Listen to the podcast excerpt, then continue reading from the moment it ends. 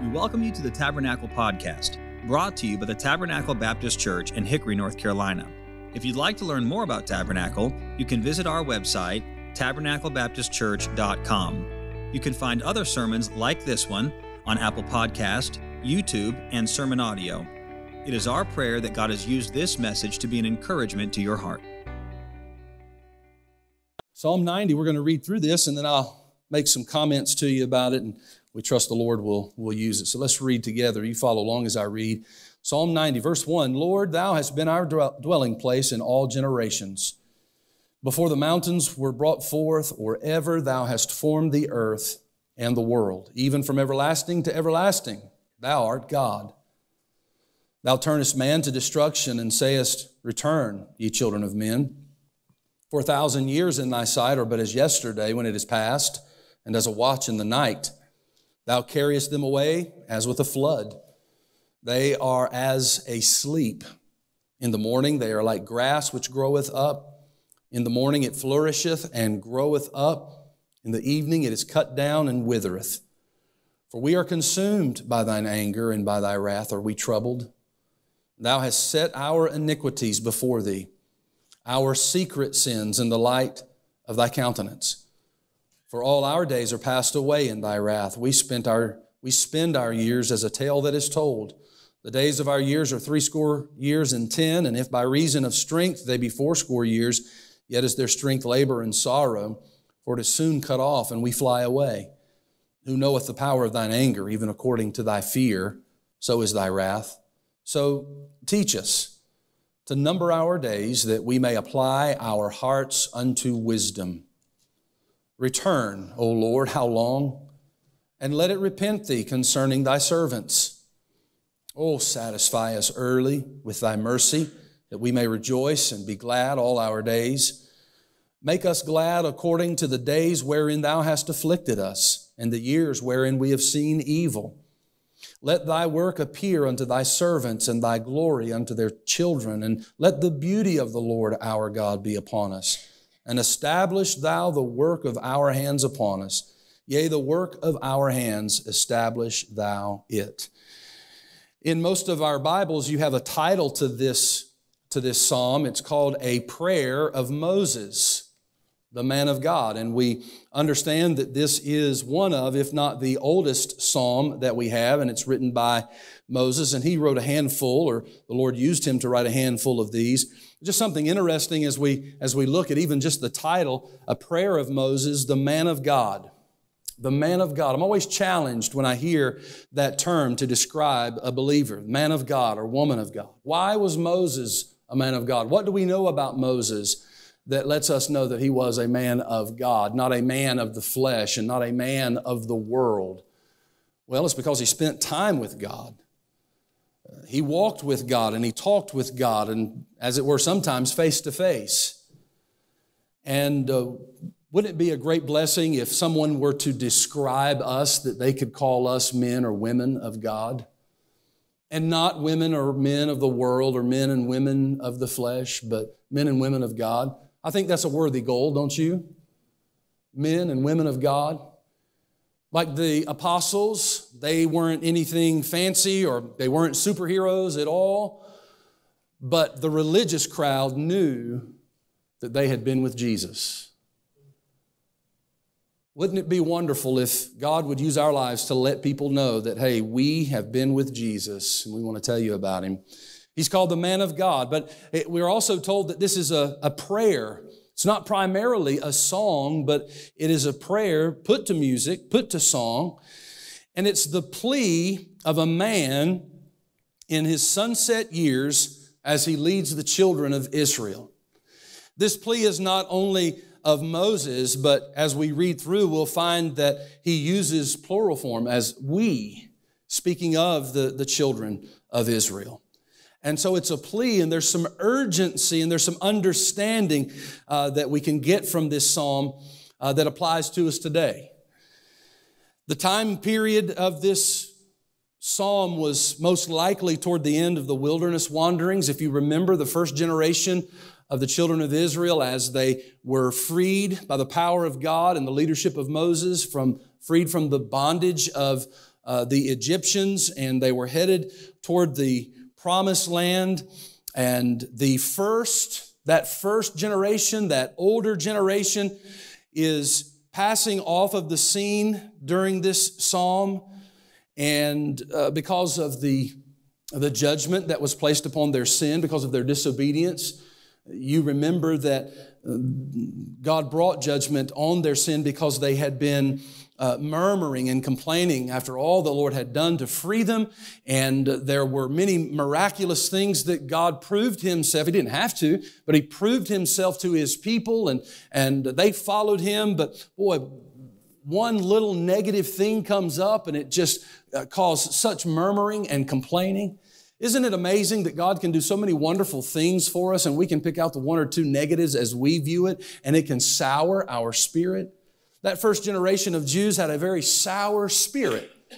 It was, it, they were so concerned about themselves and not the God who had taken care of them up to that point. And God finally said, if you're not going to go into the promised land that I've provided for you, if you're going to be disobedient, then you're going to die in this wilderness. And so those that were 20 years old and upward uh, wandered in the wilderness for 40 years and those that were 20 and older died in the wilderness and never got to see uh, the promised land. And so during that time period of the first generation and then the second or the younger generation coming on and growing up and planning to enter into the promised land under the leadership of Joshua, because uh, this was also during a time that perhaps Moses was even aware that he wouldn't get to enter the promised land himself. He had smitten the rock tri- twice. God had said, uh, Speak to the rock. The first time he smote it, the second time he was to speak to it. But in his frustration, he smote the rock, and because of that, he was not allowed to go into the promised land. Plus, he understood that someone else will, will lead them in. It wouldn't be him, it would be, it would be Joshua, and Joshua would lead them. And so, realizing this, Moses submits himself and, and the people submit themselves to the Lord in this prayer. And I want to point out just four things for us. If you're taking notes, I want to point out four things to consider this morning. First of all, I want you to notice in verses one and two the beauty of God. God is amazing and beautiful in all that He does. He makes all things beautiful in His time. Solomon said. And the Bible tells us in verse 1 Lord, thou hast been our dwelling place in all generations. Before the mountains were brought forth, or ever thou hast formed the earth and the world, even from everlasting to everlasting, thou art God. We see the beauty of God in these two verses through a couple of means. First of all, through his faithfulness.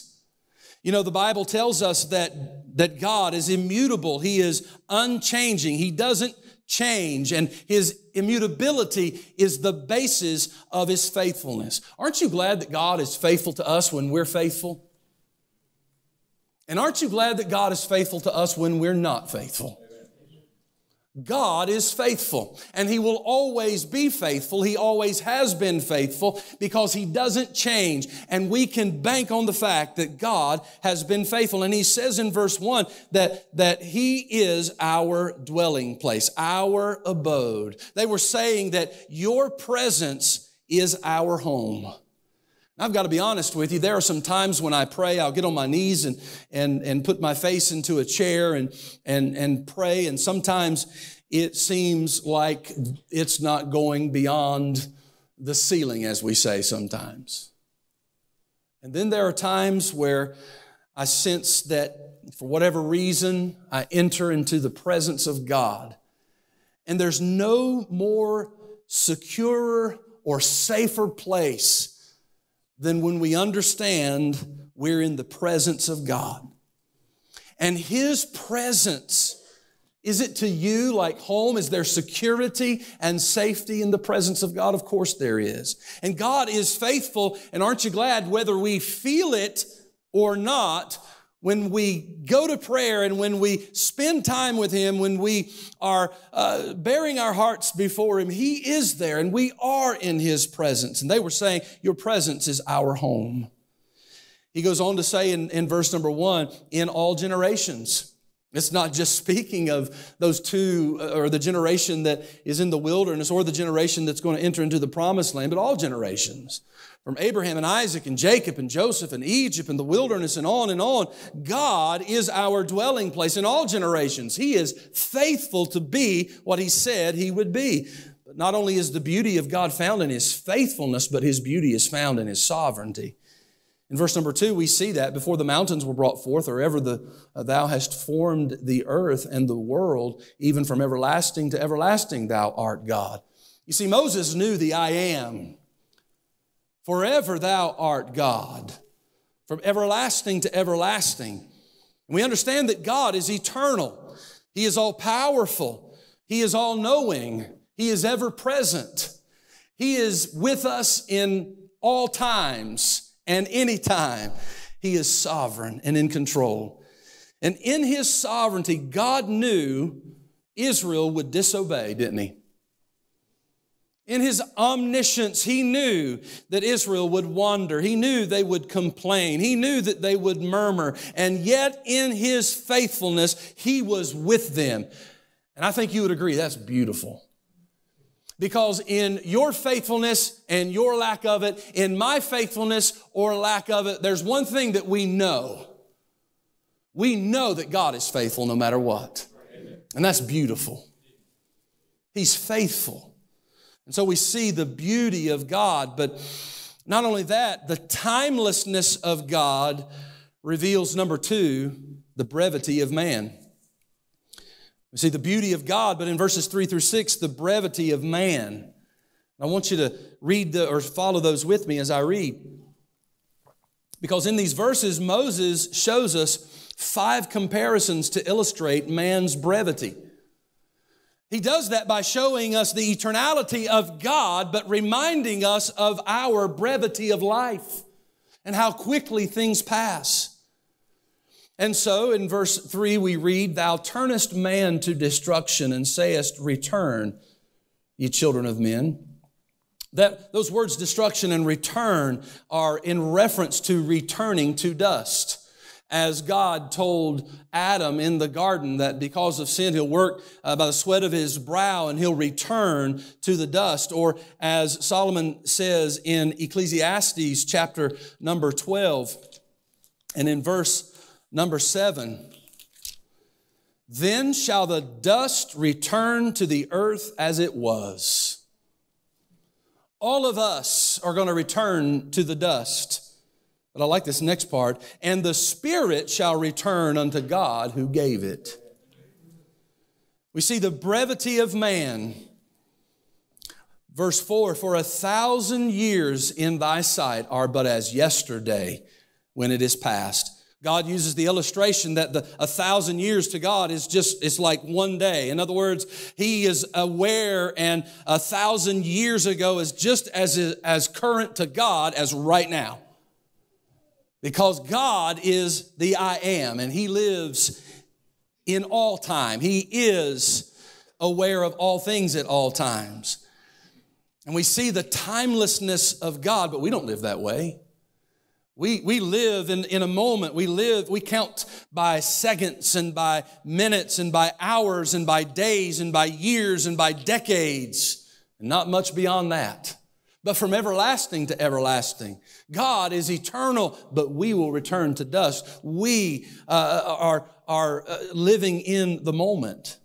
He goes on to say in that verse, verse 4, the latter part, and as a watch in the night. The brevity of man is as a watch in the night. To God, a thousand years is like a watch in the night. What, what is a watch in the night? The Jews had several watches and they were all divided by three hours. Now, to us, some days three hours seems forever. but God is forever in, in the now. But our lives are so brief, we're so focused upon, upon the now. The brevity of man is like a flash flood in verse number uh, five. Thou carriest them away as with a flood. Our lives are here and they're gone. Just like a flash flood uh, raises all of a sudden and, and takes away whatever is in its path, it, it, it, it is gone as quickly as it comes. What an illustration of our lives coming and going. It is like a sleep in the night. Now, last night I got a good night's rest. I slept six hours solid. I'm grateful for that. Aren't you grateful when you get a good night's sleep? I, I laid my head on my pillow, and six hours later, I heard this awful noise. And it was the alarm. But you know what? That six hours passed just like that. One moment I'm laying my head on my pillow, the next moment that crazy sound. And that's the example of the brevity of our lives. It's here and it's gone. It's like a good night's rest. It's here and it's gone. And then he says in verse number six, in, uh, in the, or the last part of verse five, in the morning they are like grass which groweth up. In the morning it flourisheth and groweth up. In the evening it is cut down and withered. Our lives are like a blade of grass. It sprouts, it grows, it fades, it withers and dies all in a day. James said we're like a vapor. The brevity of man. And so these verses speak of man's brevity, but it also speaks of man's weakness compared to God. God is eternal. He ever liveth, but we will return to dust and death is inevitable. And all of us in this world and every person that was born of woman is going to die. Our weakness, the brevity of life. And here's the admonition. Life is short. So don't live in disobedience or live for this world and miss out on the opportunities He provides. I think the saddest example of that is the children of Israel. They had seen God through Moses perform these miracles to loosen the grip of the nation of Egypt upon uh, Israel. By the Passover, they had freed them and they are traveling now and going across the uh, Red Sea and uh, God divides the waters and dries the land. They walk over uh, on dry land. God does a miracle, does miracle after miracle. They're led uh, by the, uh, a cloudy pillar by day and a fire, uh, a pillory fire by night. God provides for them water out of the rock. He turns bitter water into sweet water. He provides manna for them every single morning, faithfully as He is.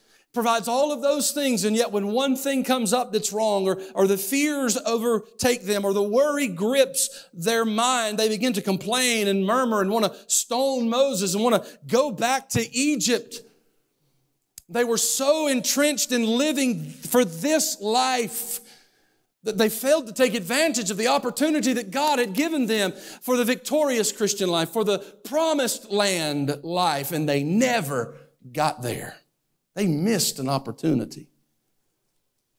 I wonder how many opportunities I have missed. Because being so caught up in this life, in this world, and these things. So the admonition is this life is too short to live for this life. Life is too short to live for this life. This life comes and goes. It's, it's taken away as quick as a flash flood takes away uh, the, the dirt and the grass and the trees in its way. Life is as brief as sleeping in a night. You lay your head down and you fall asleep, and in an instant it feels like you wake up. It's here and it's gone. And life is too brief to live it for the things of this world and the things of this flesh. Life is too short to live for this life because of the brevity of man. We see the beauty of God, we see the brevity of man. And number three, we see the humility of God's people. These are some difficult verses. There's some honest verses. And they're to a place where Moses and the people are being honest with God about who they are and what they have done and the judgment or the chastening that they understand to be just. I talked with a man this, this week who has many, many troubles. Pastor wanted to help him. He had gotten a call from another pastor, and pastor wanted to help this man, and and uh, so he asked me to get some things and take those things to him. And I got to meet this man, and and from the start, he had excuses and reasons for all of his hardships and all of his problems, and it was somebody else's fault, and it was her that did this, and it was my whatever family that did that, and all of these things. I gave him a little bit of my testimony and my background before getting saved, and, and he had made a comment, and I said, Look, you and I both know that's not true. I said, You and I both know that Jesus Christ is your only hope. But I said, until you come to a place to where you recognize that these are consequences of decisions that you have made. And when you're ready to take these on as your responsibility and to come to God in honesty and sincerity and to say, God, I'm broken. I can't do it on my own. This is my fault. I need help. Then you're going to continue to wander and continue to be in bondage to those things. I don't know if he did this, but he said, I know what I need to do. He broke down. He began to cry. He said, I know what I need to do. I need to get alone and get on my hands and knees, and I need to ask God to forgive me and admit to him that this is my fault. And I said, When you do that, you'll be in a good place. Because that's when Jesus Christ can change your life. Moses and the people are finally, after all this time, it would seem, are, are, are, being honest and, and, and sincere and understanding that where they are is on them. It's not God's fault, it's not Moses' fault, it's on them.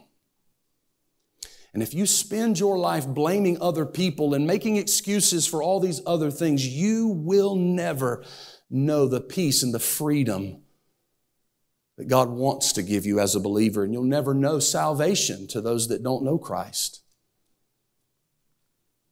until you come to Him in humility. These verses 7 through 11, we are consumed by thine anger and by thy wrath are we troubled.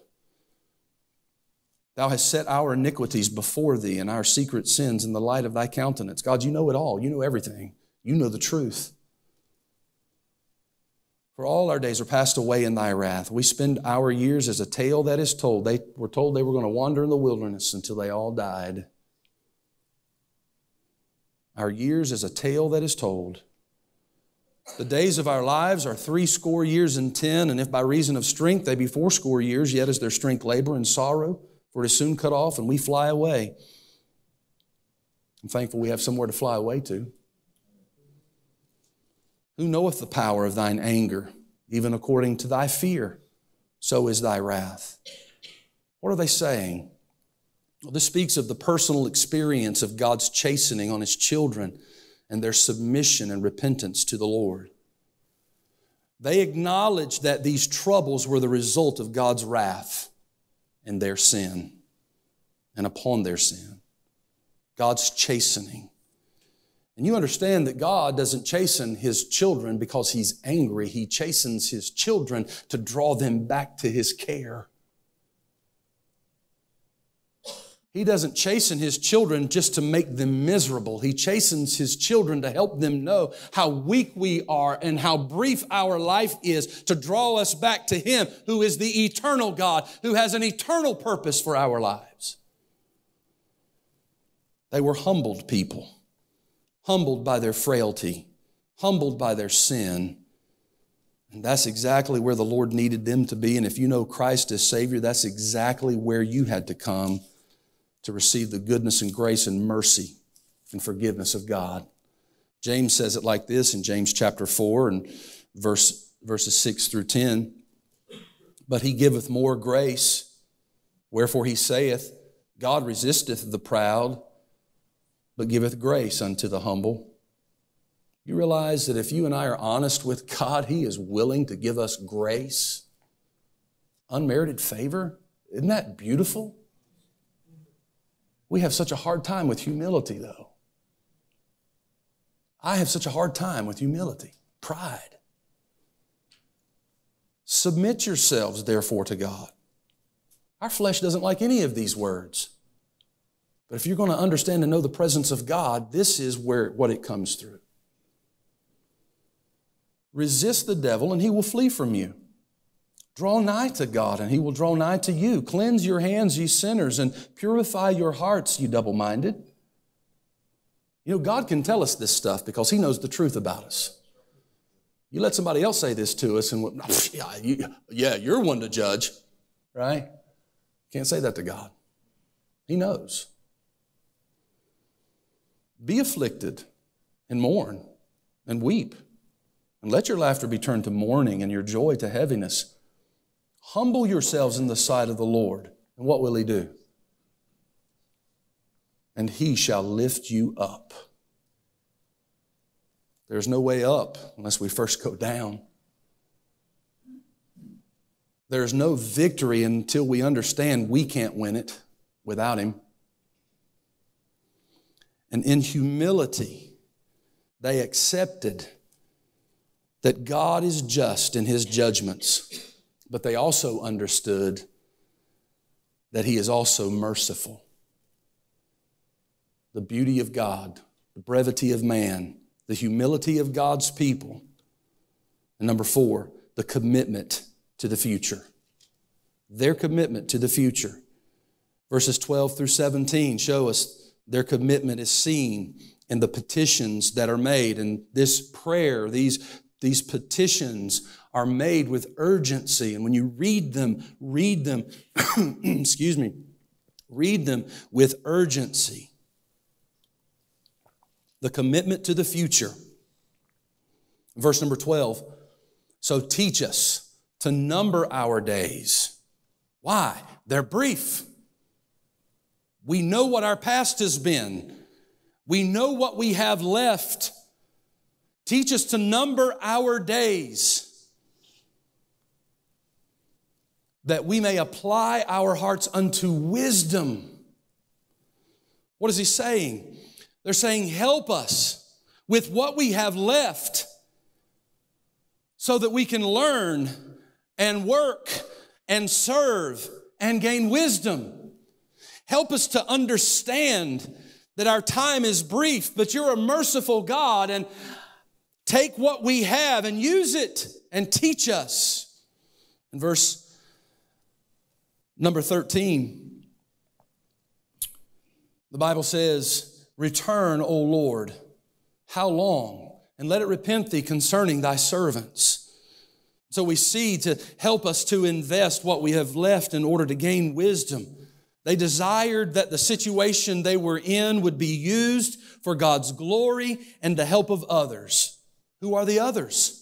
It was the next generation that would enter into the promised land. It was their children. It was their, it was their grandchildren and the great grandchildren. It was every generation. And they knew that, that they had made some mistakes, but now they're in a place of humility and they are understanding the mercy and the forgiveness of God. And as a result, they say, God, take what is left and use it not just for me, but for those that come after me those that are watching me in my own home, those that are working with me at the shop, those that are traveling with me in the, in the vehicle, those that are uh, living by me as my neighbor.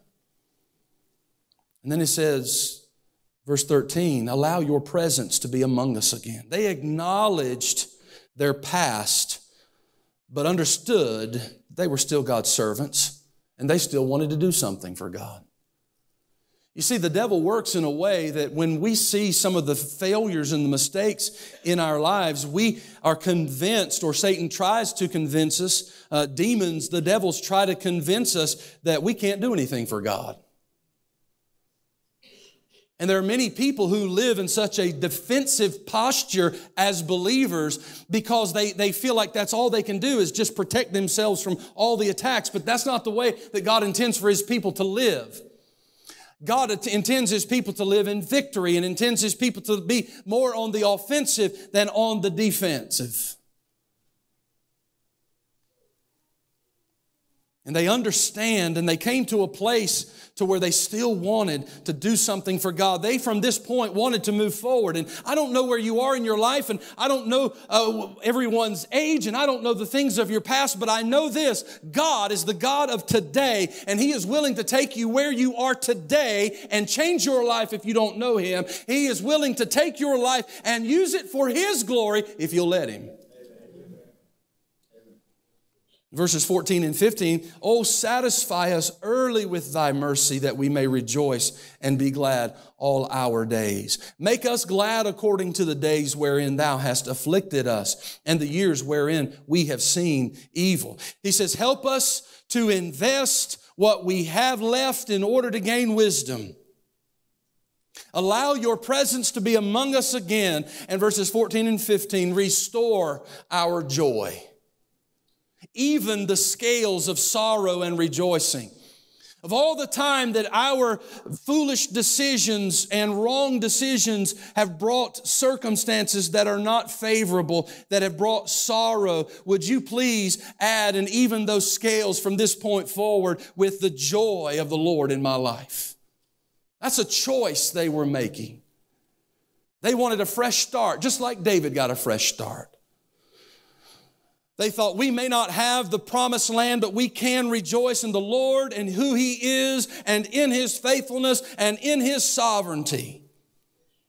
It's like Paul said, rejoice in the Lord always. You can't rejoice in all the circumstances, but you can always rejoice in the Lord through the circumstances. God's faithful. They understood true peace and contentment was in God alone. Help us invest what we have. This is our commitment to the future. Allow your presence to be among us again. Restore our joy. In verses 16 and 17, let thy work appear unto thy servants and thy glory unto their children. Thy work. And let the beauty of the Lord our God be upon us. And establish thou the work of our hands upon us. Yea, the work of our hands. Establish thou it. This is their commitment to the future. O Lord, prosper the work that is ahead. First part of verse 16, let thy work appear unto thy servants. What is he saying? Help us to wake up. Help us to see. Help us to acknowledge. Help us to understand. Help us to see what you're doing and let us be a part. Help us wake up and see. Maybe that needs to be our prayer this morning. God, help me to wake up and see where I am in your will and in your purpose for this time. And as we serve, may our children see the Lord in us. I can't think of a better witness for parents than to, to, to be examples of those who walk with God in humility. I'm not talking about living perfectly and, and, and showing, showcasing some uh, type of, of level of Christianity that seems unreachable, but living real life. Giving God the glory for the victories, and when you make mistakes, admitting those I can't tell you how many times I've apologized to my kids for making foolish decisions with their with the words that I say have said to them, with the, the, the discipline that I've decided to do. Just real Christianity. Some days we do good, some days we don't. But God's faithful. Some days we do it right, and some days we make mistakes. There's no need to, to, to put out some level of appearance. May God deliver us for living for the appearance of man.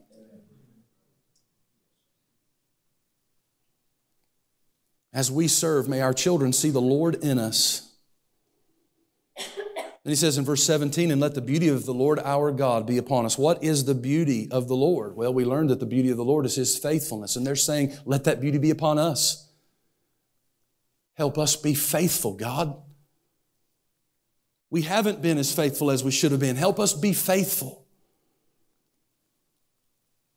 In the last part of verse 17, and establish thou the work of our hands upon us. Yea, the work of our hands, establish thou it. I believe they're saying, let what we do be done in truth and let it last when we're gone. We want a heritage. We want to make an impact. Do you want God to use your life? Or do you want to just live life and exist. And I've been in the position personally where I felt like I was just existing. It's miserable. But I'd begun to believe the lies of the enemy, and in pride and in pity, they're both the same thing. Arrogance and pity, it's all pride.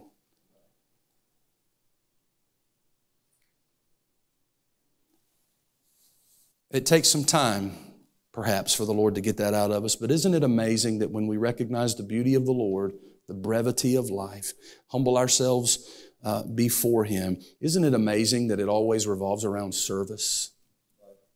And it's not that God has to make us work and serve, they're asking for work. Well, that'd be great on a work day to have the whole church show up and say, hey, we're here to work. What can we do? That is not a hint to anything that's coming. But, but, but in service.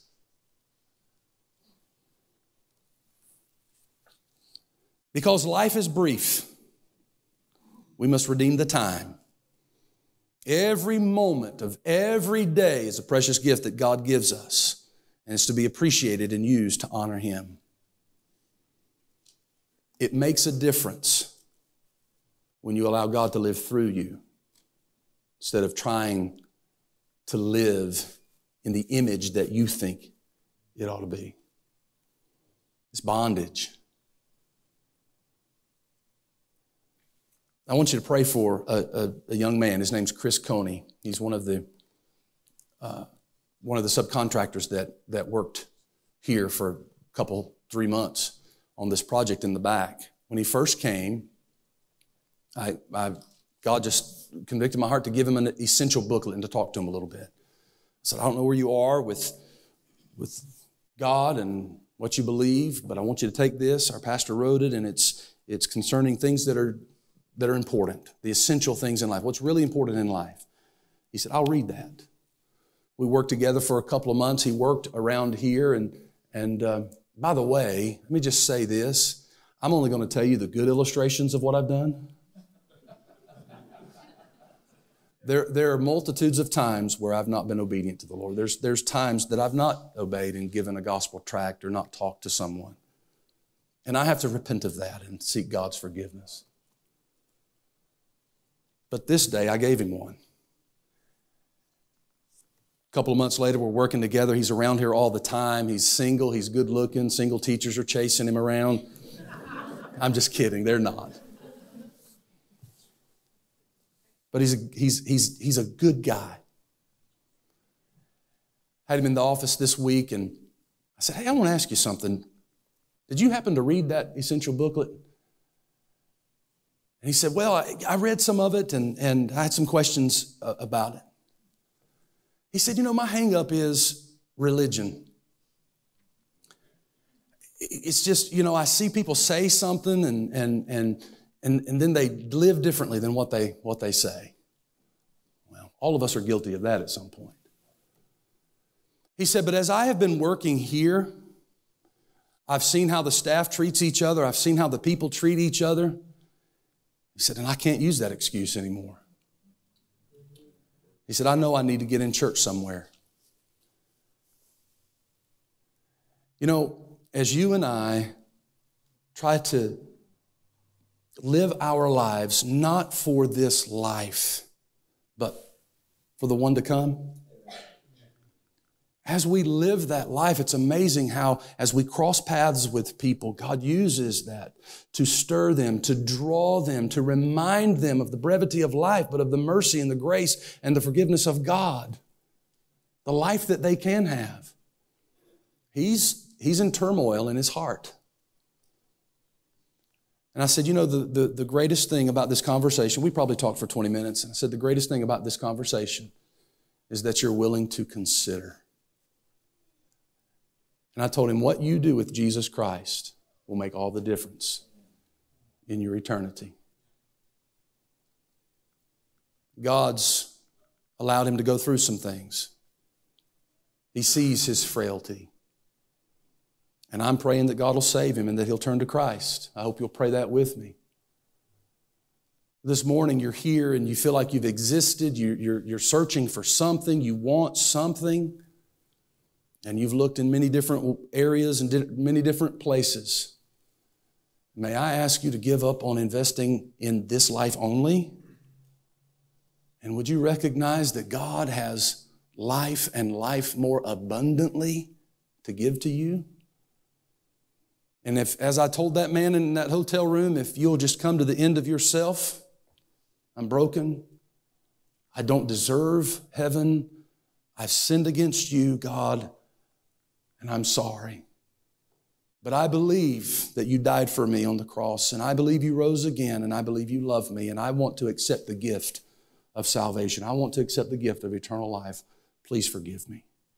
When you come to God in that attitude, when you draw nigh to God, what's the Bible say He does to us?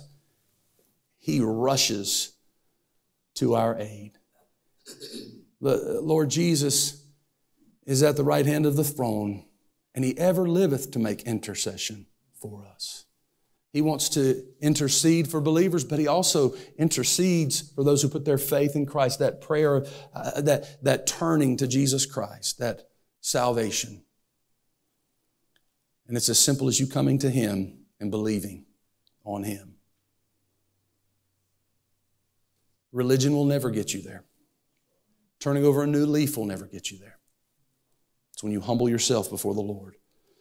For those of us here that know Christ as Savior, we've put our faith in Him. We have been broken, and God has mended that. But perhaps you look back on some of the days and you feel like you've spent so much time investing in this life, but not in the one that really means something the one that means something for eternity. And God has spoken to your heart. You know what? He'll give you a fresh start. He gives us a fresh start every morning. As a matter of fact, He tells us His mercies are new every morning. You come to Him, and He'll bring strength and help and healing. He'll be exactly what you need. This life is too short to live for this life. What are you living for? Thank you for listening. We pray that God has used His Word to speak to you today. If you'd like to learn more about Tabernacle, you can visit us online at tabernaclebaptistchurch.com.